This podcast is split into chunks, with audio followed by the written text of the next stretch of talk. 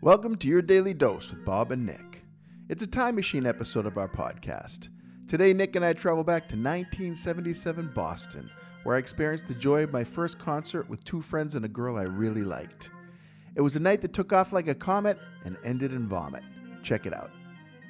What's the first concert you ever went to? I saw Foreigner Ooh. when I was really young, and then when I was a little bit older, I had uh, an eye patch on because I had scraped up my cornea, Oh my. and I went to see Huey Lewis.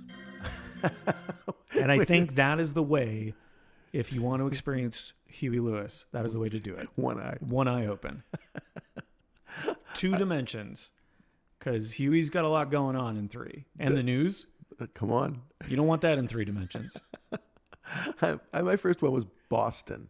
Oh, I went to see Boston in Boston, Of actually. course, yeah. And and I loved the concert. Did you wear much. the shirt that Uh, said Boston I on it? didn't have one at that point, but I bought one at that concert, Okay, and I did wear it the next day.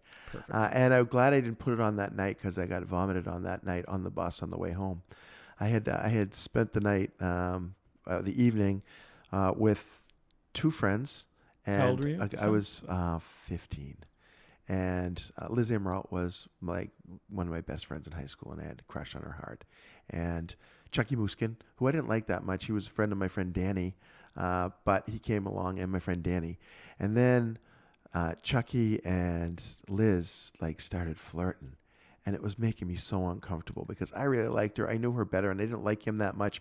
And he was winning. She was liking him. She was, and they got close. Were making little jokes about things and stuff.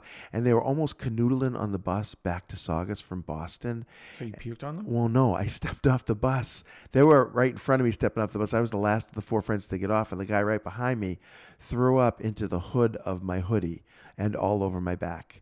And they laughed. We had a mile to walk to my house. They laughed the whole time about this, as I would have if it had Had been it one of them. been- But I was so dejected from having had the other stuff. yeah. my girl that I thought, well, I, you know, I invited her to this concert because I thought this would be really kind of cute and fun for us to go together.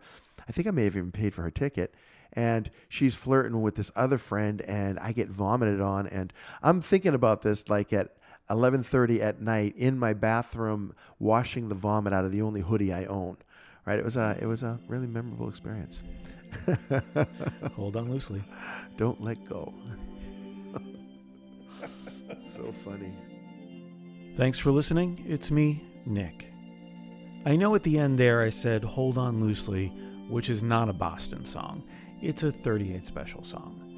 Before Bob told me about this story of love and heartbreak, we were talking about 38 Special, and that led to a story about another classic rock band.